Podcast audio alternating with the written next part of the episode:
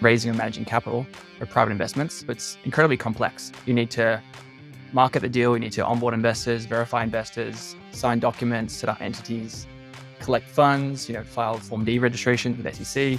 There's so many moving pieces. And when you're doing this at scale, it suddenly becomes, let's say for 40 investors times 10 different things, there's 400 things you need to do. So why this is important is managing that complexity and making it simple, easy, straightforward is a huge challenge. And that's where GP Flow comes in. We basically provide the tools to GP fund managers to coordinate all those activities and provide it as a real simple user experience for their investors. This is the Passive Wealth Strategy Show, the show that will teach you how to build wealth with real estate without buying yourself another job. I'm your host, Taylor Loht, and today our guest is Andy Crebar. Today, you're going to learn all about how his company is modernizing the real estate syndication space. He founded a real estate technology company that is focused around helping general partners in real estate syndications streamline their operations and capital raising processes. These tools and technologies were not available in our space when I first got started in the syndication space. So I'm always excited to dig into new technologies that are being applied to the syndication space, providing better information security, again, streamlining operations, and generally helping the space move forward with technology. You're going to learn a ton about the changing real estate syndication space and what it takes to build a product to help the syndication space grow. Once again, I'm your host, Taylor Loht. I'm a real estate investor. I focus on multifamily and self storage investing. If you'd like to learn more about potentially investing with us in the future, just go to investwithtaylor.com or click the link in the show notes. Don't forget to subscribe and catch us here every weekday. Now, let's get with Mr. Andy Crebar. Andy, thank you for joining us today. Let's talk about your new real estate tech company. But before we get into that, can you tell us a bit about yourself, your background, how you got into the real estate space? For sure, Taylor. And first of all, thanks a lot for having me. I'm Andy and to answer your question, how I first got into this space, it started at a very young age. My dad is an architect, and from the ages of probably five to 15, I was riding around in his red Land Cruiser, must be a 1980s model or something, which is still on the streets, and I see it when I go back to Australia. But he used to take me around to job sites, to you know his work, show me different buildings and structures and renovations he was involved in. And over those years, he taught me two really important lessons, which is one, real estate's an incredible vehicle for building and compounding wealth. And secondly, it's a really important driver of people's quality of life. And those two lessons really stuck with me. I'm always very passionate and interested in the industry. I bought my first investment property, which is a apartment in, in Bondi, in Sydney, Australia in 20, 2012, 2013. And since then, I've been acquiring and investing in real estate for the last 15 or so years and have been involved in syndications uh, as well. I really saw this as an incredible path to investors to invest passively with the pros and access bigger, normally higher quality investments. So with that, launched GP Flow a couple years ago. The mission of helping people, helping more people get access to this incredible industry and helping more GPs and fund managers build and manage and raise more capital. Great. So before we talk about the potential in the market or the hole that you saw in the market, can mm-hmm. you tell us more about GP Flow so our listeners have a picture for what the platform is and the specific need that it addresses. Sure. So, listeners that are involved in raising and managing capital for private investments uh, would know it's incredibly complex. You need to market the deal, you need to onboard investors, verify investors, sign documents, set up entities, collect funds, you know, file Form D registration with SEC. Uh, there's so many moving pieces. And when you're doing this at scale, it suddenly becomes, let's say for 40 investors times 10 different things, there's 400 things you need to do.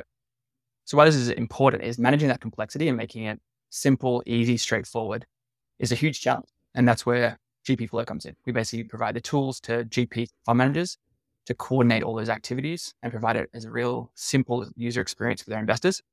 And that ultimately aligns to our mission, which is how do we get more investors into this industry? A big belief of ours is, you know, the classical investment of 60 40 stocks and bonds is dying. And even the government wants more people from Main Street involved in these private assets. So really focus on how do we give GPs and fund managers the tool to do this more effectively and manage all that complexity in a simple, easy to use platform. Great.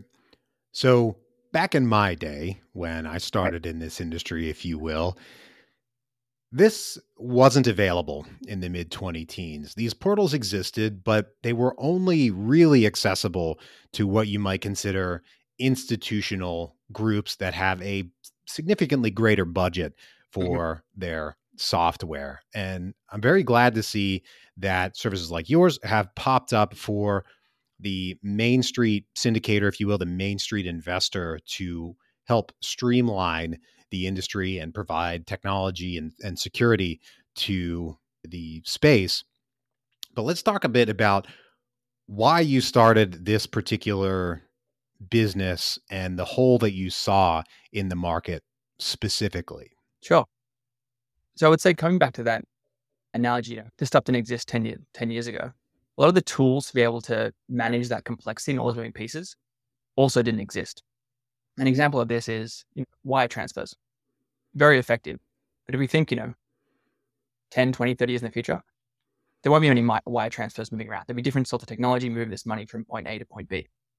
And there's many players and vendors in market that are solving that specific problem. We work with an ACH provider for both connecting bank accounts to Plaid, two and a half thousand banks across the US, single click for investors or investment managers to connect their bank accounts to the investor portal. And secondly, for ACH fulfillment, there's a number of different software providers which we can integrate with to move money from point A to point B.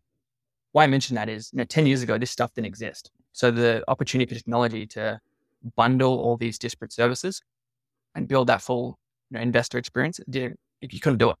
So all these new tools and technology come online, with it's payments, e-signatures, verification, stuff like that.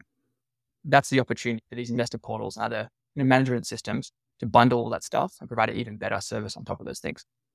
So I think you've seen a growth in this space, both from the fact, as you mentioned, more people getting involved, more people raising capital and, and investing it in private investments, but also there's changes in technology which makes this stuff far more accessible and you know, easier to do than it ever was as far as the opportunity we saw, it was really around delivering that entire experience. I'd used, and my co-founder and I had used many different software platforms before, and we didn't think they hit the mark on what was possible for making it like a Robinhood like experience. So think about the next generation of investors coming into space. That's the technology it sort of grew up with. You know, really intuitive, really simple to use, you know, mobile apps, all that sort of stuff. That didn't exist in this space. And we said, how do we deliver like that sort of user experience and investor experience into this private investments world. And that's where we see the huge opportunity in making it you know, much more enjoyable and, and easy to use uh, in these investment markets. Great. So that shift away from wires into ACH integrations, in my opinion, it, it's huge because I know a few folks personally who, in years past, before these technologies were available and integrated, who had serious cybersecurity data breaches that led to passive investors wiring money to a fraudulent account and then that money is lost. Now, fortunately, that's never happened to me or any deal that I've been involved with, but I know people who had those types of cybersecurity attacks happen. So we, in my opinion, should not discount the advantage of moving away from the wire transfer system into ACHs. But my question there is like, why did that take so long? I mean, ACHs aren't new, but the industry was still running off of wires and wire instructions emailed to investors, sometimes in plain text. And that was in the 20 teens and into the late 20 teens. It's just incredible that it took this long for someone like you to come along and provide this technology to the space. Why is that?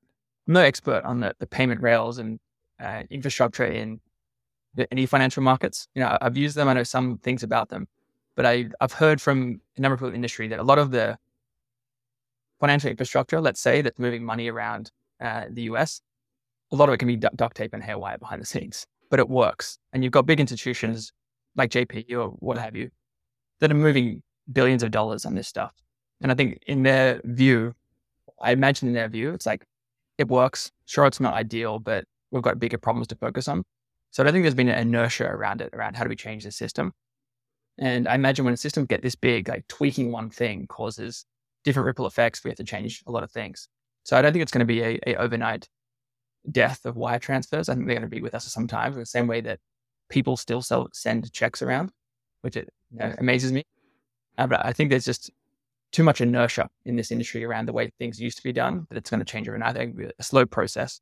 The more we can get private investment managers onto stuff that helps them do it faster, you know, better, more efficiently, we think that'd be great for the industry and that overarching mission of getting more people involved in the space. So, a big part of what you're talking about here is reporting to investors. You mentioned a Robinhood like experience. So, let's dig into that and talk about what does that really mean? I mean, are you developing like an app that's, you know, as, as slick as Robinhood, if you will? I think they've also probably looked a bit into blockchain and other technologies that haven't quite been adopted into the real estate space yet. So, what's your vision there in the light of the, the comment about a Robinhood like experience?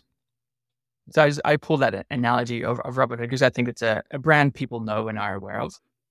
And yeah, I've got different views about Robinhood. I'm sure many of your listeners do, but they changed the game as far as making you know, free stock trading. they got people involved, and there's many things they didn't do well, and there's many things they did incredibly well.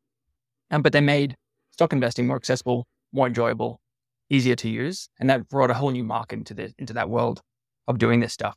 So, for more on the, the usability and accessibility of the technology, consumer apps develop far faster than B2B apps. But when people use consumer apps, they expect those sorts of experiences. And often it's a bit of a shock when they jump onto a B2B app experience like, wow, this looks nothing like the stuff I use every day on my and it's that's probably the overarching view, which is how do we get the B2B stuff looking and feeling and being as e- easy usable as the stuff people use every day.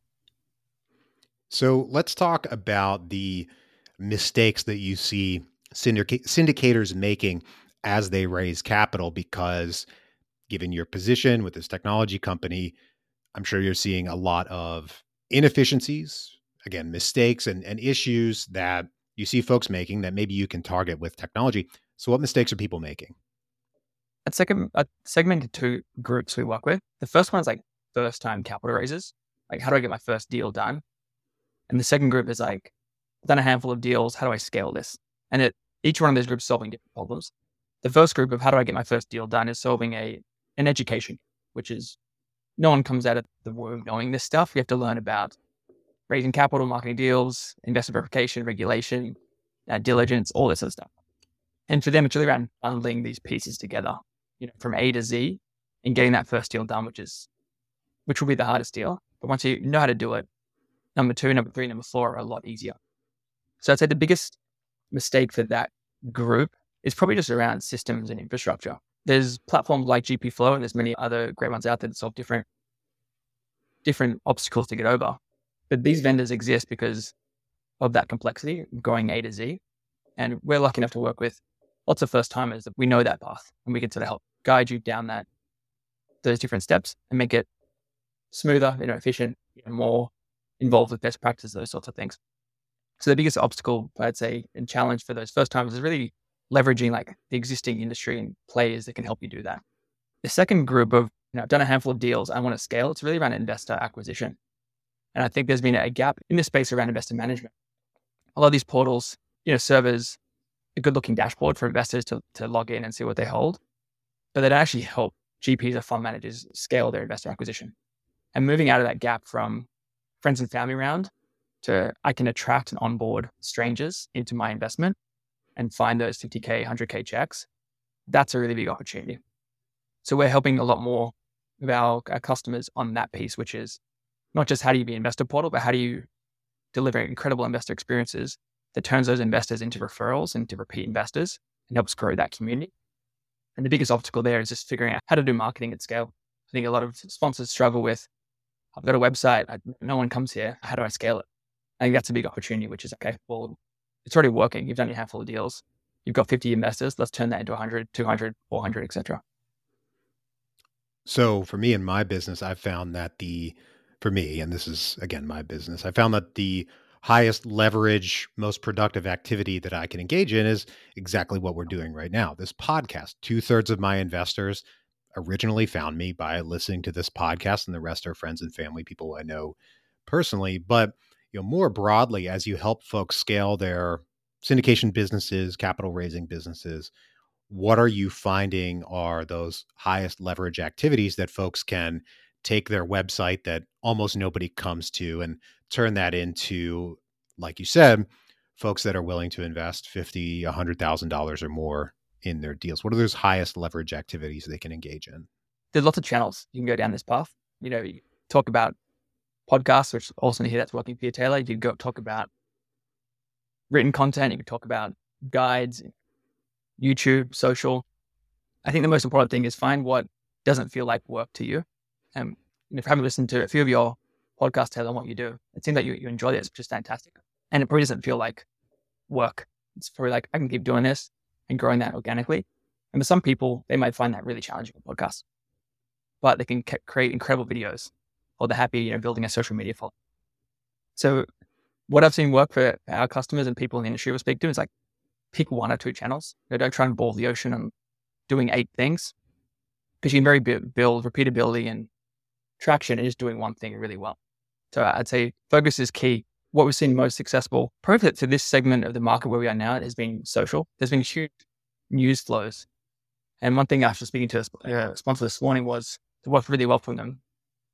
In earlier 2023, there was some tough media that came out from Wall Street Journal about small, smaller investors losing their money in private real estate syndications. And they went on the front foot and got in front of that narrative of speaking to investors about how they're different. Here's what Wall Street's saying. Here's what, you know, what we're doing differently. Here's our view on it. But they did that all through social media and email campaigns. And they built a huge amount of trust and following, people sharing that stuff and looking to them as the, the thought leader on this space. So I'd see social as a really key avenue, but ultimately, you know, whatever works for, for you. How have you found podcasts? Is that your main channel or do you have other ones you're, you're looking to as well? For me, it's been this podcast has been huge for me. And I, I, go on other podcasts, of course. That's kind of part of being a podcaster. But like you said, it doesn't feel like work. It is a lot mm. of fun. I get to connect with folks like you. I mean, you're in Vancouver right now, and we otherwise probably never would have met if not for my hosting a podcast and getting to share your message with the yeah. audience. So it is a lot of fun. Great learning and listening opportunity for me. And I hope the audience is learning something here as well. Of course, that's the whole point. What do you find works well for your different podcasts? Do you find some perform really well and some you know, don't, don't, get the right amount of listens? Like what's been the, the secret sauce of the podcasting game for you? That's an interesting question. It's very difficult to predict what is going to be the best received podcast, if okay. you will. It's hard to suss out the differences, but I found that for our audience tuning in, from time to time, I will do episodes that are just me talking about a lesson that I learned recently or something happening in the news or what have you related to real estate investing. And mm-hmm. folks, it's an opportunity for, for me to share what I'm learning, of course. And I think the audience, at least the feedback that I'm getting, is that folks find it an interesting way to connect with me and my thoughts about something that's happening in the world today, or just generally learn more about my values, beliefs, who I am, why I'm in real estate investing. Mm-hmm. And for me, it's not a comfortable thing to do because I'm actually, you may or may not believe this, you or the folks listening, I'm actually a super introverted guy. I don't really look to go out and speak on stage or speak on platforms. It's incredibly uncomfortable for me, but again, I found that this mode of connecting with people doesn't feel like work. Yeah. Exactly. yeah. I'm pretty so, sure your audience loves the content. It keeps coming back. I certainly hope so. That's why we're here. Yeah. But you're the guest here. I'm asking the questions, sir. so before we started recording, we were talking about long-term visions that society has, that we all have in general. And I'd like to turn that to your long term vision for GP flow. And you can define long term however you want. In a text based long term se- seems to be about six months, but in this light, I'm thinking maybe the five to 10 year time frame. What does that look like for you, assuming you know things go to plan? I'll start at the highest level, which is and what's our, our mission, which is to get more people involved into private real estate markets, private markets in general. You know, we work with predominantly real estate investment managers today, but there's a handful of you know, art managers, VC funds, tax lien firms that use our software. But coming back to that mission, which is how do we make this private markets you know, more accessible? It's really about specialization. I think there's been a huge push in recent years for, okay, so raising and managing capital was incredibly complex. And a lot of them split it between sort of two key angles, which is there'll be one guy or girl that's focused on doing the deals, underwriting, those sorts of things. And there'll be a second guy, or girl, or team that's focused on raising capital, managing investors, those sorts of things. And they're two sort of different avenues. And when we think about how do we solve how do we solve problems for that firm to help them make it more accessible, you know, you don't want to solve both because you end up solving for neither. So when we think about, well, is it underwriting deals? Is it market intelligence? It, that's not us. And, and, we can't help you with that. Where we want, to solve real pain points is that second angle, which is you know, raising and managing capital for investors. How do we do that exceptionally well and make it super easy and make it more accessible for everybody to get involved? So that's the, the problem we're solving, that the vision we want to create. Where I think it's going, I think technology is moving so quickly. I'm still amazed around all these new releases from Microsoft and, and ChatGPT. We have some of this live in our product. And I was speaking to someone actually last week about complexity in distribution waterfalls. And you know, a lot of the times investor portals can get these like 95% there. But when there's a complicated operating agreement, like multiple splits and multiple catch ups all this other stuff, often the software today just can't cut it. Sorry, we go do that manually in a spreadsheet and upload it. You know, I think two years, maybe five years from now, I don't think anyone's writing distributions. I think it's just give the operating agreement and the, the cash number to some form of AI or in the investor portal, and it's doing all of it for you and reconciling all that sort of stuff. So I think the future is very bright on this, but I think there's going to be more specialization. The administrative stuff needs to get taken care of into more of the strategic stuff. And we'll be using machines and technology to do this stuff you know, bigger, faster, and better than you know the world ever could before this stuff. Yeah, AI is the big thing today. Mm-hmm. So a thought occurs that one of the topics of the day, if you will, more broadly, is deplatforming. Everybody's heard about right now, but I want to throw a hypothetical situation at you. So let's say you're some point down the line, an operator on your platform is charged with running a Ponzi scheme, doing something bad boy that we would consider. And how would you handle that if you found out that you were notified that XYZ operator is now being charged by the SEC for running a Ponzi scheme? What's your I, am hesitant to say responsibility there because I'm not sure that you necessarily have responsibility because you're not getting into the operations of their investment. But what would you do if you found that out? So there's a, a legal answer here and a practical answer. And the legal answer is, you know, in our master services agreement, these are the T's and C's, and you know, these are your responsibilities and those sorts of things, which you know ensure protections for both parties. And it's also helpful for the GPO fund manager to ensure that we're not doing illegal stuff and you know they're using our software to do the same thing. So a lot of that stuff legally is covered in master services agreements and stuff like that. You know, practically, you know, I think we have a responsibility, of course, to make sure that our customers operating legally, you know, operating in their investors' best interests and all those sorts of things. And we've actively turned away business before where we didn't have the best gut feel of we're not fully confident that it's going to be in that realm where we really believe and are aligned with what this investment manager is doing. So practically, I'd, I'd say, you know, we have a responsibility. It's a joint, it's a joint partnership, and we'll always guide and provide best practices and what we can do. Thankfully, we haven't had that situation. We hope we never do. Yeah, that's probably the way I think about it. How would you think about it? That's a tough question. I mean, like you said, the legal aspect of your terms and conditions and so on mm-hmm. would should theoretically, you know, lay that out. But the ethical side of things, where if something doesn't smell right on the front end, I think you probably do have some you know a, a degree of responsibility to turn that business away yeah. ahead of time. So it's I think it's a tough it's a tough situation, but you want to do everything you can on the front end to hopefully protect yourself on the back end. For sure. Another angle I'd probably add to it as well is probably less on the legal side. It's actually on the like success side. We'll meet you know, a person with it with a PowerPoint and a dream. I want to build an investment management business. I'm like, fantastic. We believe in you. You can do it. These are all the steps. And they're like, you know, can I just get access to the software and start raising money? It's like one day, but first, like, you got to have the right legal representation, make sure you understand how to raise money legally and compliantly, how you're thinking about investors, all these sorts of stuff. A lot of time you can sort of guide people away from being a customer because we know they won't be successful with that software unless they've got those sorts of things in place. So whether they're you know operating legally is also another element, which is like, can they operate successfully? Do they have the right game plan and strategy and mindset and ability to do this.